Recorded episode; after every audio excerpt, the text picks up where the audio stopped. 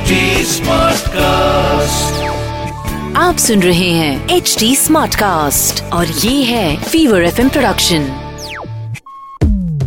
prime location prime location so एक और नए एपिसोड के साथ दोनों होस्ट आपके साथ मौजूद हैं। यस जी हाँ मेरा नाम है वैभव। साथ में सोना आपके साथ लेकर आ गए हैं एक another episode of prime location चलो तो सबसे पहले आज हम शुरू करेंगे एक रियल एस्टेट की इन्वेस्टमेंट टिप के साथ। हाँ। तो टिप ये है कि आप सबसे पहले पता लगाओ कि लोग कहाँ जा रहे हैं। और जब आपको पता चल जाए कि वो कहाँ पहुँचने वाले हैं तो वहाँ उनके पहुँचने से पहले वहाँ ज़मीन खरीद लें। वैसे ओरिजिनली ये टिप विलियम पेन की है बट आज के टाइम भी इट मेक सेंस एब्सोल्युटली तो भाई सोना और वैभव के साथ शो प्राइम लोकेशन में तो आपका स्वागत है। This is today's podcast and prime location इस शो से ना हमारी कोशिश यही रहती है कि आप तक रियल एस्टेट की सही और प्रैक्टिकल नॉलेज पहुँचे। साथ ही एक्सपर्ट्स की सलाह से आप अपनी रियल एस्टेट की जर्नी में बिना डरे और बिना उलझे आगे बढ़ते रहे। Exactly exactly. तो आज हम आगे बढ़ेंगे और सबसे पहले लेकर आएँगे हमारा पहला सेगमेंट दैट इज़ वायरल सवाल। एंड बड़ा इंपॉर्टेंट है इंपॉर्टेंट पता क्यों है? क्योंकि हम कोशिश करते हैं कि आप सभी के जहन में जो सवाल निकल रहे हैं जो क्वेश्चन मार्क्स आ रहे हैं उनको हम दूर कर सके। तो चलिए आज चलते हैं हमारे वायरल सवाल की ओर। वायरल सवाल। वायरल सवाल। सो so, हमारा जो वायरल सवाल है दैट इज़ कमर्शियल प्रॉपर्टी जब लोग खरीदने जा रहे होते हैं तो एक ये बहुत इंपॉर्टेंट एंड कॉमन क्वेश्चन जो पूछा जाता है दैट इज़ कि कमर्शियल प्रॉपर्टी पर नेबरहुड का कितना इम्पैक्ट होता है भाई? तो इस वायरल सवाल का एक्सपर्ट जवाब देने के लिए हमारे साथ मास्टर्स इंफ्रा के डायरेक्टर मनप्रीत जी मौजूद है। So sir over to you neighbourhood का ध्यान रखना तो बहुत ज़रूरी है कि इसके आसपास का एनवायरनमेंट कैसा है कितनी अच्छी बिल्डिंग्स हैं कितनी अच्छी रेजिडेंशियल्स हैं। जिससे कि आपको पता चलता है कि अगर अच्छे लोग वहाँ पर रह रहे हैं तो आपका जिस प्रकार के बिल्डिंग में या किसी भी कमर्शियल में आप काम कर रहे हैं तो अगर आपका नेबरहुड बहुत अच्छा है तो आपके जिस जहाँ पे आप काम कर रहे हो तो उसमें आपको अच्छी सफलता मिलती है।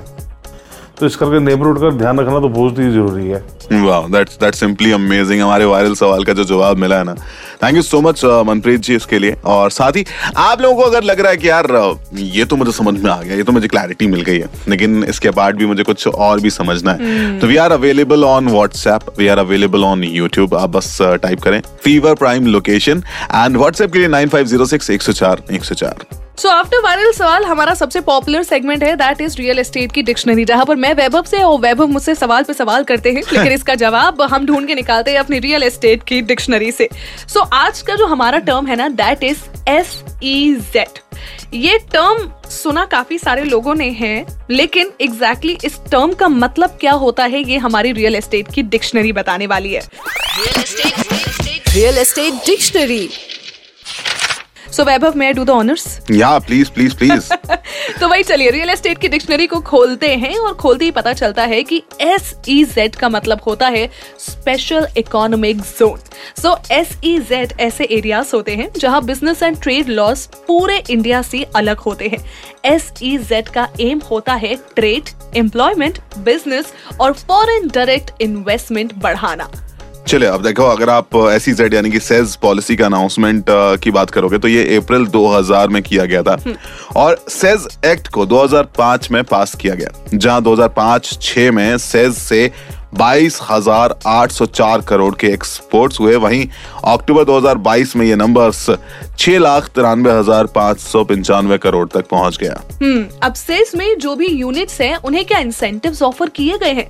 मतलब फ़ायदा क्या होने वाला है? ये जानना बहुत ज़रूरी है। सबसे पहला ड्यूटी फ्री इम्पोर्ट Right. दूसरा पहले पाँच सालों के लिए hundred percent income tax exemption on export income तीसरा अगले पाँच सालों के लिए fifty percent income tax exemption right fourth अगर आप अपने एक्सपोर्ट प्रॉफिट को री इन्वेस्ट करते हैं तो 50 परसेंट इनकम तक एग्जेप्शन मिलता है अगले पाँच सालों के लिए।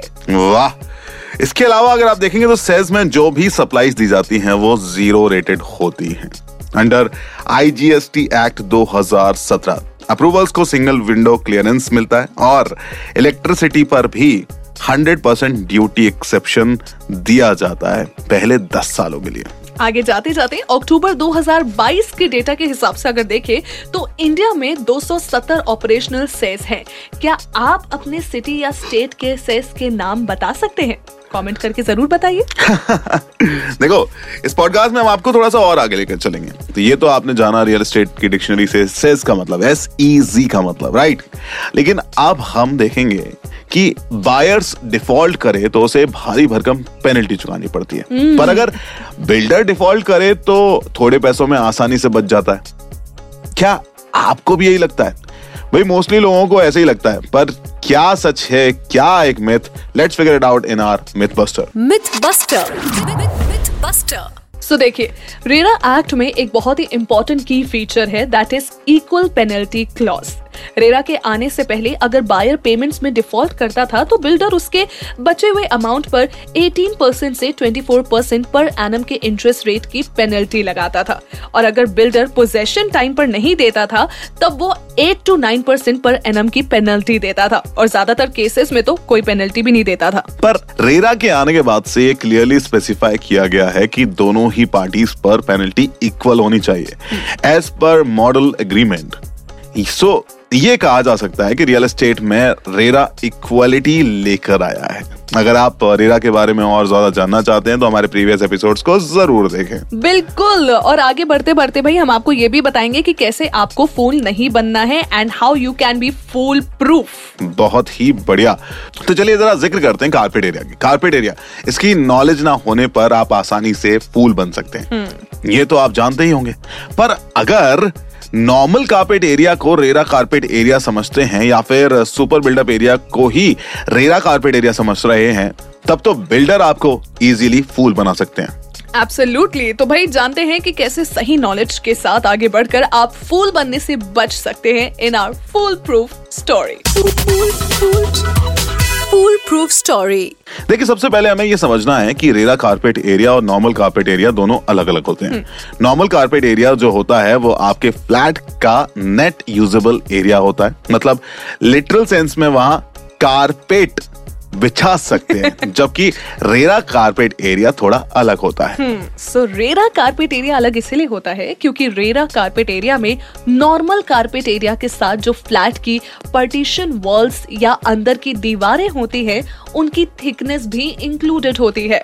रेरा कारपेट एरिया फ्लैट का नेट यूजेबल एरिया होता है जिसमें किचन टॉयलेट्स हॉल बेडरूम्स और इंटरनल पार्टीशन वॉल्स की थिकनेस शामिल होती है। पर रेरा कारपेट एरिया में आपके फ्लैट की external walls ducts balcony terrace lift lobby या सीढ़ियाँ शामिल नहीं होती। तो ध्यान रहे कि बिल्डर सभी रेरा रजिस्टर्ड प्रोजेक्ट्स के लिए आपको रेरा कारपेट का प्राइस कोट कर रही है ना कि इन्फ्लेटेड सुपर बिल्डअप एरिया का। ऐसा करने से पर स्क्वायर फुट प्राइस कम दिखने लगती है और लोग आसानी से फूल बन जाते हैं। ऑन दैट नोट आज के प्राइम लोकेशन के इस एपिसोड में बस इतना ही। वी होप कि ये हमारा आज का जो पॉडकास्ट है, वो आपको अच्छा लगा होगा एंड रियल एस्टेट की कई क्वेरीज आपकी सॉल्व हुई होंगी। बाय द वे इस पूरे पॉडकास्ट को आप वीडियो फॉर्मेट में भी देख सकते हैं in our YouTube channel fever prime location के नाम से ये मिल जाएगा।